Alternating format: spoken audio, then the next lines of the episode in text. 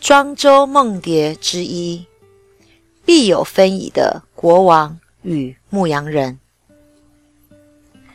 柏拉图是古希腊最重要的哲学家，他有一个颇为著名的对话录，叫做《理想国》。《理想国对话录》中的一位辩士提出了一个饶富趣味的故事，其内容是这样的：盖吉士是利底亚国王手下工作的一位牧羊人。有一天，当这一位盖吉士他在放牧羊群的时候，突然遭受到狂风暴雨、雷电交鸣，一阵天崩地裂之后，突然将地表震裂了一个大洞。盖吉士被眼前的景象所震折住，惊惧而又好奇地走下地洞，在一片漆黑的地洞里、洞窟里，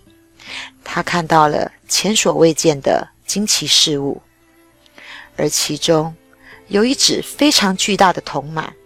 令他印象非常的深刻。而这一只铜马的中间部分是空的，就好像一扇门一样。盖吉士朝着这一扇门走近一看，却意外的发现有一具比人的形体还要硕大的尸体。更特别的是，这具尸体的手指上竟然戴着一枚。造型特殊的金戒指，相对于地洞中的珍奇异宝、金银财宝，皆没有这一枚金戒指要来的令人令盖吉士怦然心动啊！于是，当盖吉士离开的时候，便拿走了这一枚金戒指。他带着这一枚金戒指，赶着去参加牧羊人每月一起的例会。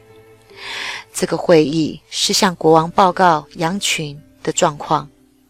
会议期间，他本没有意识的将戒指的戒面往自己向内转，却惊讶的发现，他的同伴们竟然都看不见他，因为他的同伴们在谈论到他的时候，就好像当他是不存在一样。盖吉士为此感到十分的震惊。惊讶，于是他再把戒指的戒面向外、向外转成原来的样子，便赫然的发现，此刻的他又变回到大家都可以看到他的样貌了。